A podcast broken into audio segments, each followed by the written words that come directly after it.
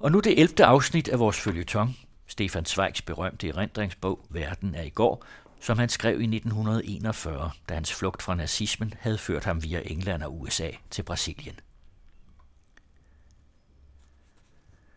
Ud over Europas grænser. Gik tiden hurtigere dengang end nu, hvor den er overlæsset med begivenheder, som for århundreder vil forandre vor verden fra yderste hudlag til inderste marv. Eller står disse mine sidste ungdomsår før den første europæiske krig kun temmelig udvisket for mig på grund af, at de gik hen med regelmæssigt arbejde? Jeg skrev, og jeg offentliggjorde mine ting, og man kendte allerede til en vis grad mit navn i og uden for Tyskland. Jeg havde allerede tilhængere, og hvad egentlig i højere grad taler for en vis enart, også modstandere. Alle de store aviser stod til min rådighed. Jeg behøvede ikke mere selv at indsende. Jeg blev opfordret til at skrive – men inderst inde bedrager jeg på ingen måde mig selv. Jeg er ganske klar over, at alt det, jeg gjorde og skrev i hine år, er uden interesse for vor tid. Alle vores ambitioner og bekymringer, skuffelser og ærgerelser dengang, synes man nu yderst lilleputanske. Vor tids dimensioner har uomgængeligt ændret vores synsmåde. Havde jeg begyndt denne bog for nogle år siden, ville jeg have fortalt om samtaler med Gerhard Hauptmann, Arthur Schnitzler, Beer Hofmann, Demel, Pirandello, Wassermann, Scholem Asch og Anatol Fraus, den sidste var i grunden ganske munter, til den gamle herre serverede os hele eftermiddagen uanstændige historier med overlegen alvor og ubeskrivelig gratie. Og jeg ville kun berette om de store premiere på Gustav Mahlers 10. symfoni i München og på Rosenkavaleren i Dresden, og om Casavina og Nijinsky for jeg var som en levende og nysgerrig gæst vidne til mange historiske kunstneriske begivenheder. Men alt det, der ikke stadig har tilknytning til nutidens problemer, det falder igennem for vores strengere målestok for væsentligt og uvæsentligt. Nu har allerede længe de mænd fra min ungdom, der vendte mit blik mod litteraturen, syntes mig mindre vigtige end de, der drejede det over mod virkeligheden. Til dem hørte i første række en mand, der i et af de mest tragiske tidsrum blev sat til at styre det tyske rige skæbne, og som blev ramt af den første egentlige morderkugle, som nationalsocialisterne affyrede 11 år før Hitlers overtagelse af magten. Walter Rathenau. Hvor venskabelige tilknytninger var hjertelige og af gammel dato, og de var indledt på en ejendommelig måde. En af de første mænd, jeg allerede som 19-årig havde at takke for min fremgang, var Maximilian Harden, hvis Zukunft spillede en afgørende rolle i det Wilhelminske kejserige sidste årtier.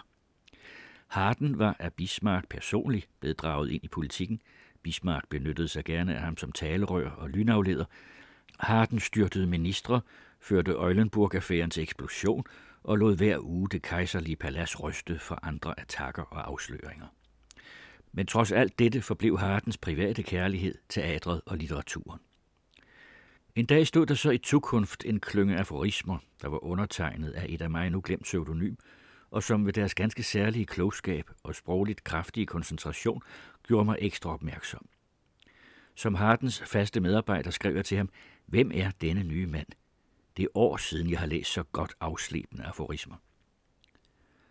Svaret kom ikke fra Harden, men fra en herre, der undertegnede sig, Walter Rathenau, og som efter hvad jeg erfarede gennem hans brev fra anden side, ikke var nogen anden end søn af den almægtige direktør for Berlins elektricitetsselskab.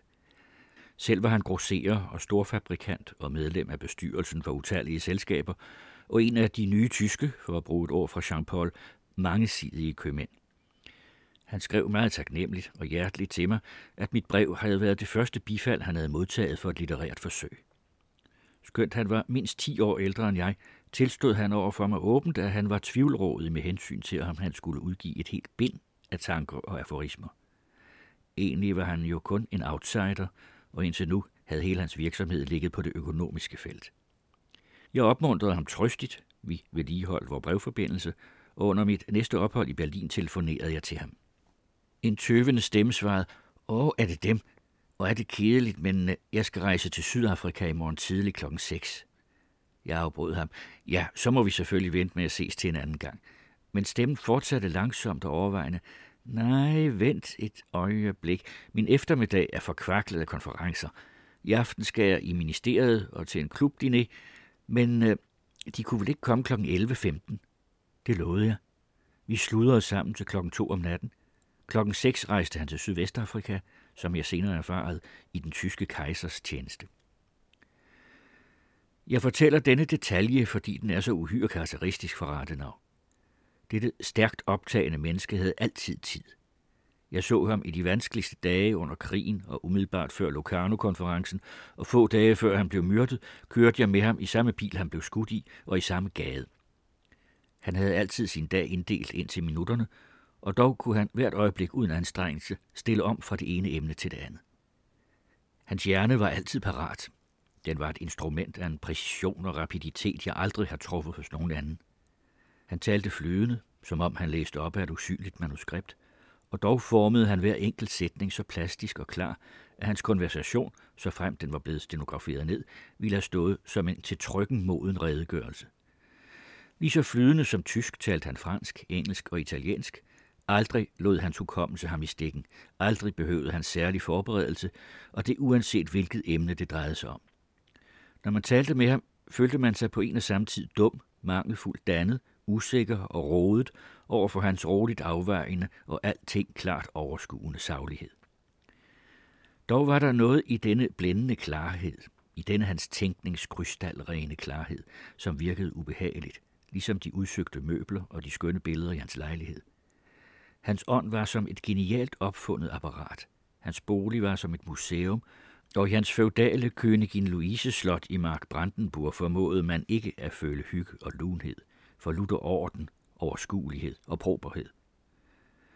Der var i hans måde at tænke på et eller andet glasagtigt gennemsigtigt og derfor substansløst. Sjældent har jeg i stærkere grad fornummet det jødiske menneskes tragik end i hans fremtoning, som trods alt udad til synlig overlegenhed var fyldt af dyb uro og usikkerhed. Mine andre venner, såsom for herren, Ellen Key og Bassaget, var ikke en tiende del så kloge, og ikke en hundrededel så universale og verdenskloge som han, men de var rådfæstet i sig selv. Hos Rathenau havde jeg altid fornemmelsen af, at han med al sin umådelige klogskab ikke havde nogen fast grund under fødderne. Hele hans tilværelse var en standende strid mellem stadig nye modsigelser. Han havde fra sin far arvet alt tænkelig magt, og ville dog ikke være hans arving. Han var købmand, men ville føle sig som kunstner.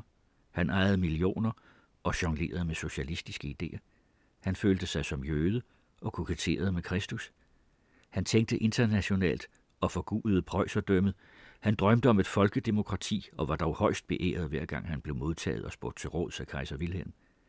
Klart seende som han var, gennemskuede han kejserens svagheder og mange former for forfængelighed, men kunne dog ikke blive herre over sin egen forfængelighed. Hans uophørlige aktivitet var måske derfor kun et dulmemiddel, som skulle døve den indre nervøsitet og døde den ensomhedsfølelse, der var hans hemmelighed. Det var først i den ansvarsfulde time, der i året 1919, efter de tyske arméers sammenbrud, historiens tungeste opgave blev lagt på hans skuldre, af kaos og ruiner at skabe en livsduelig ny stat. Først da blev pludselig de uhyre potentielle kræfter i ham til en samlet harmonisk styrke.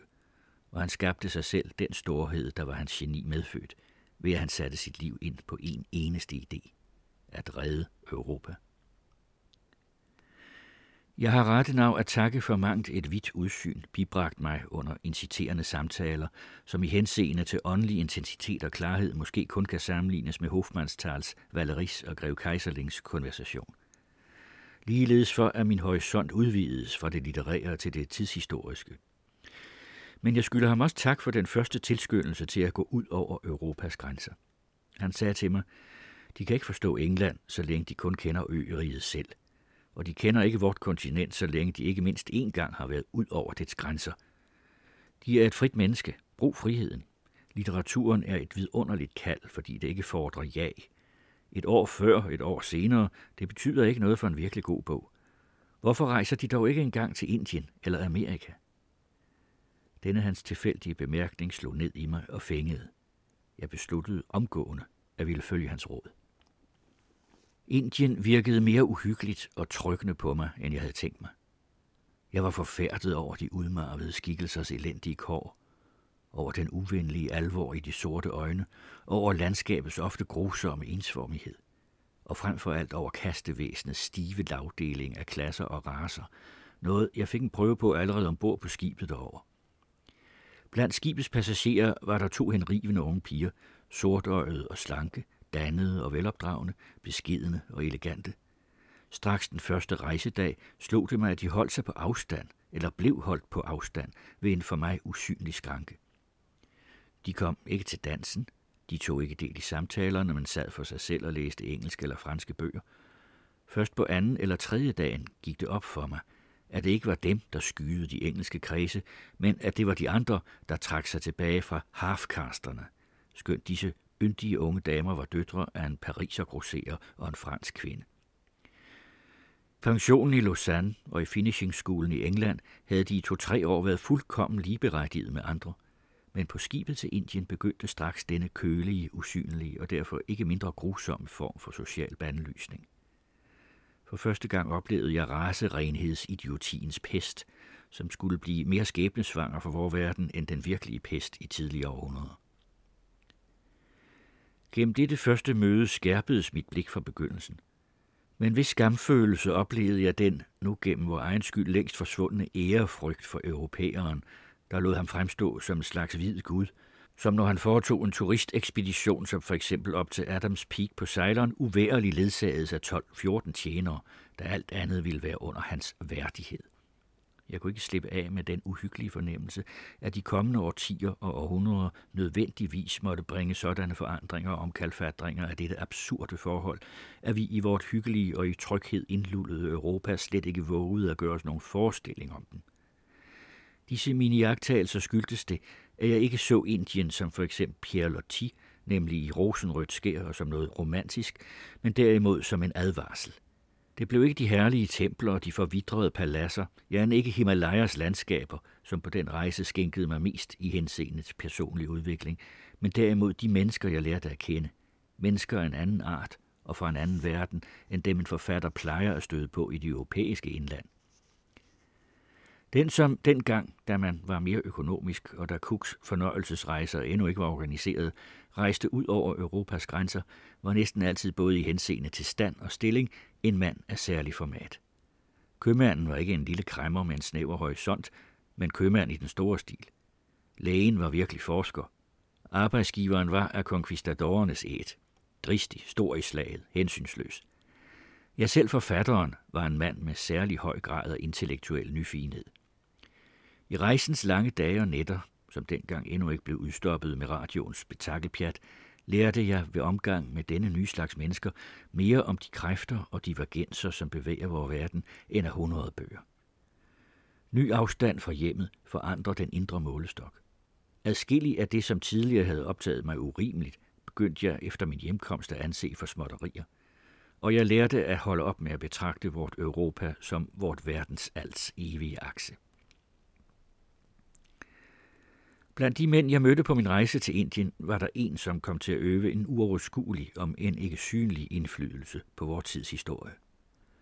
På turen fra Calcutta til Bagindien, og imens vi styrede op ad Iravati på en flodbåd, var jeg daglig flere timer sammen med Karl Haushofer og fru.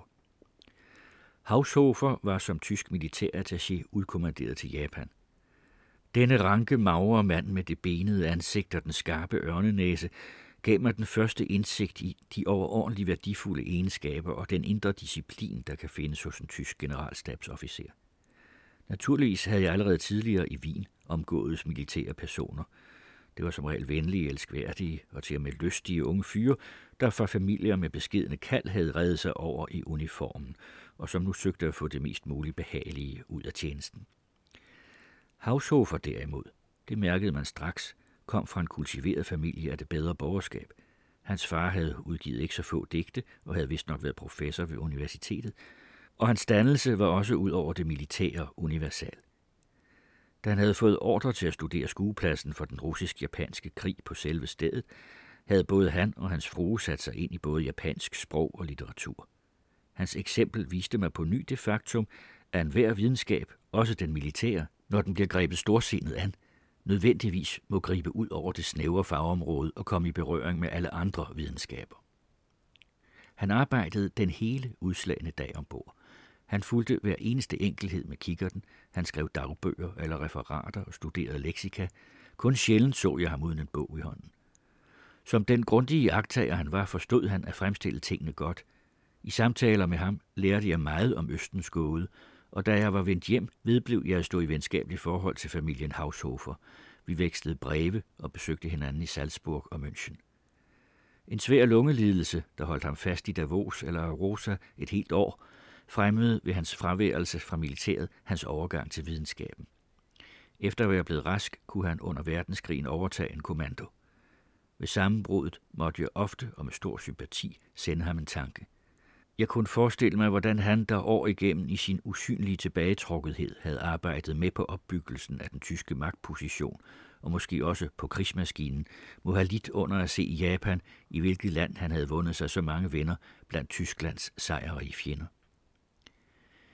Det viste sig snart, at han var en af de første, der systematisk og storsynet tænkte på en genopbyggelse af den tyske magtstilling.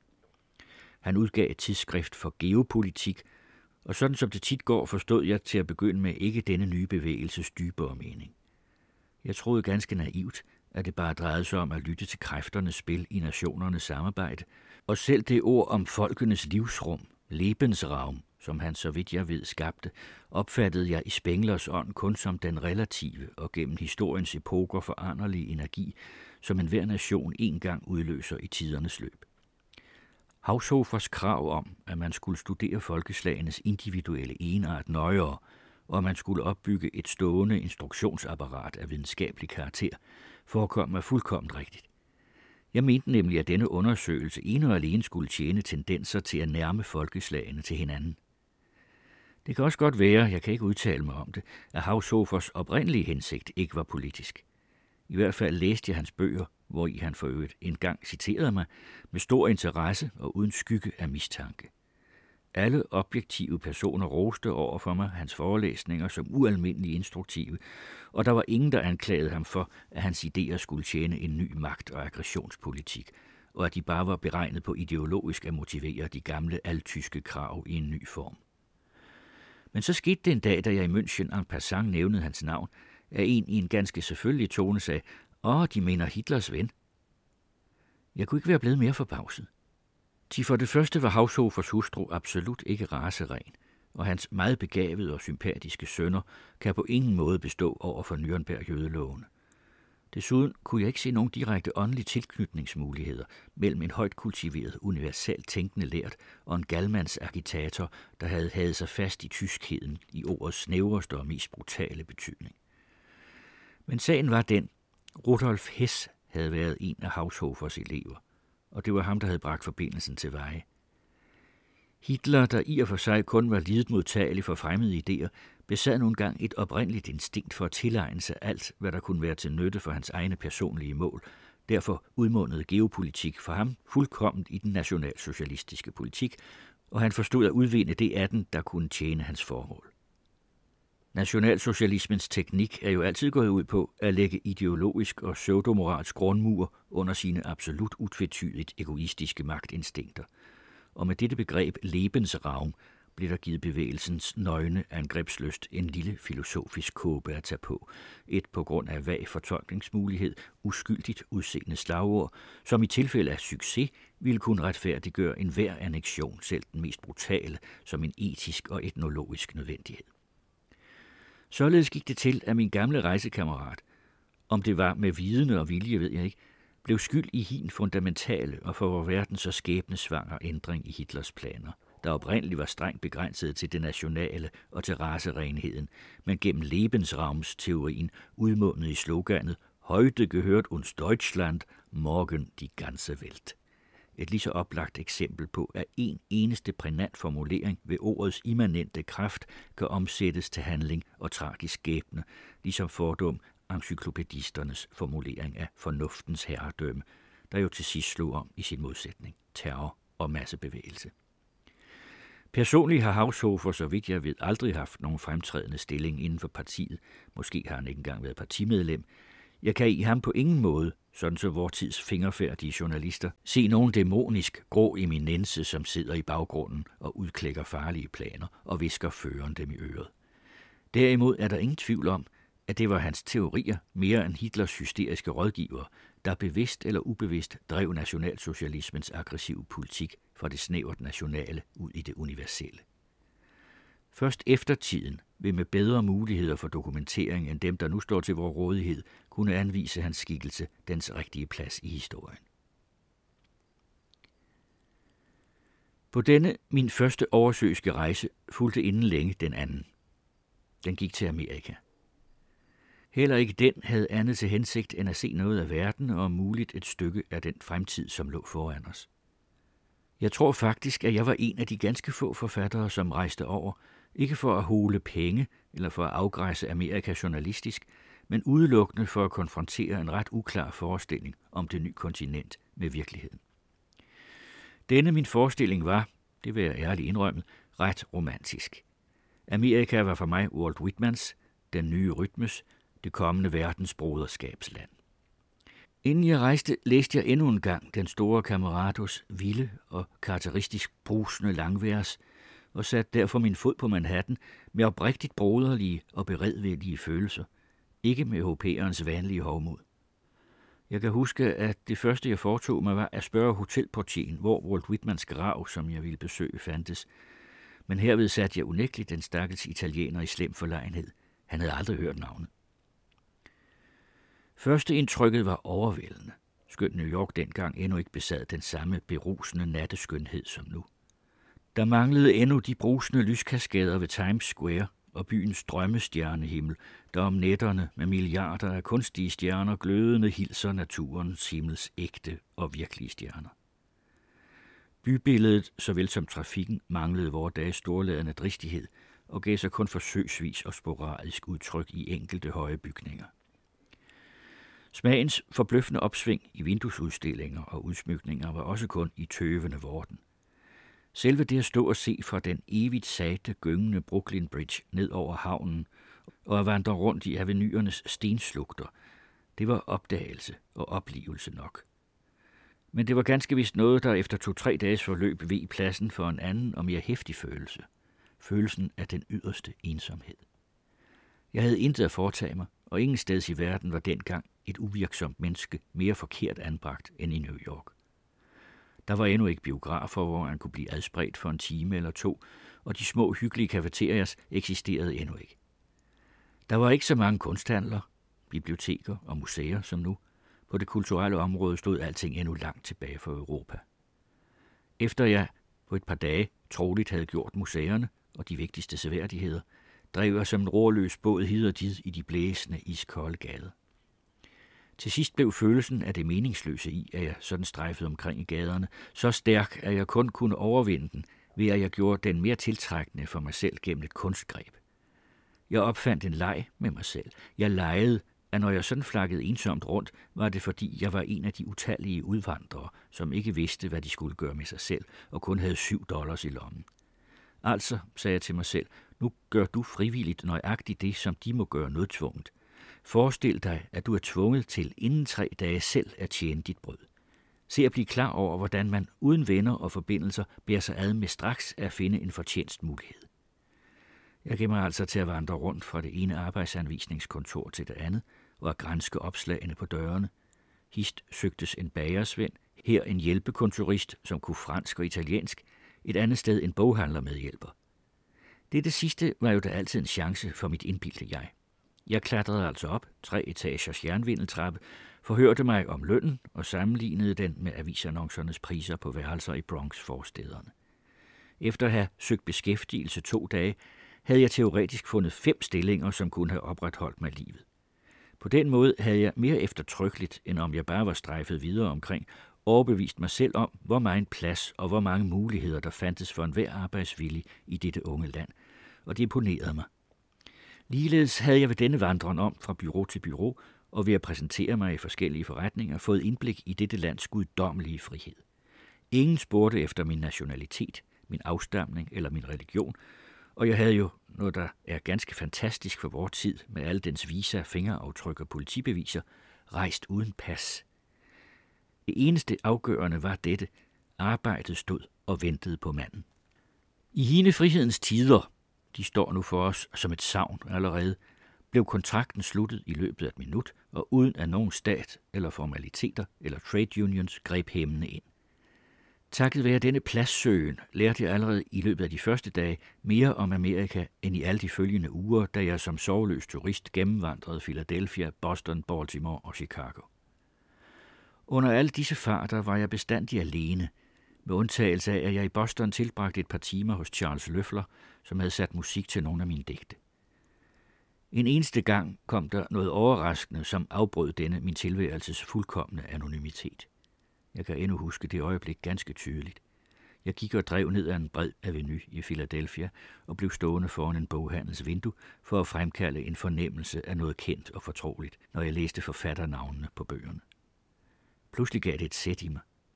Nederst til venstre i vinduet stod der en 6-7 tyske bøger, og fra en af dem sprang mit eget navn mig i møde. Jeg stirrede som fortryllet på det, og gav mig til at tænke efter. Noget af dette mit jeg, som så ukendt og tilsyneladende planløst slendrede gennem disse fremmede gader, havde altså været her før mig.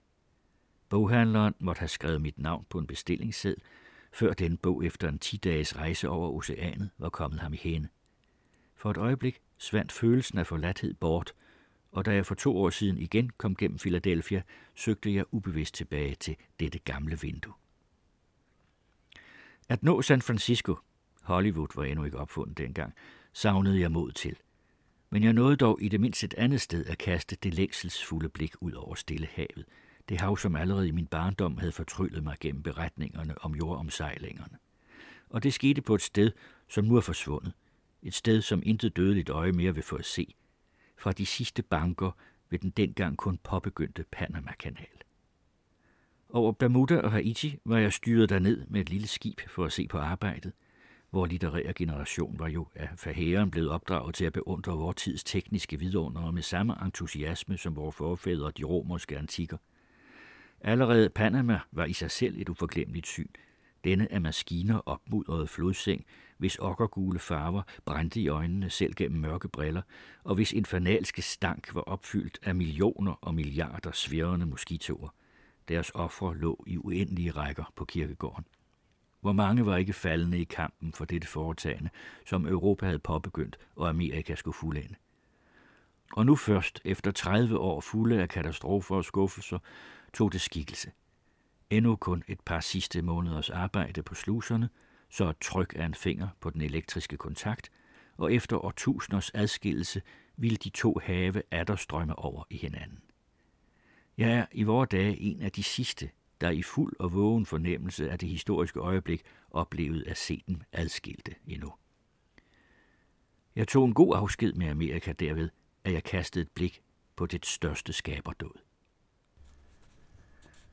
Det var Carsten Farov, der læste fra Stefan Zweigs Verden af i går, der er oversat til dansk af Helge Kærgaard.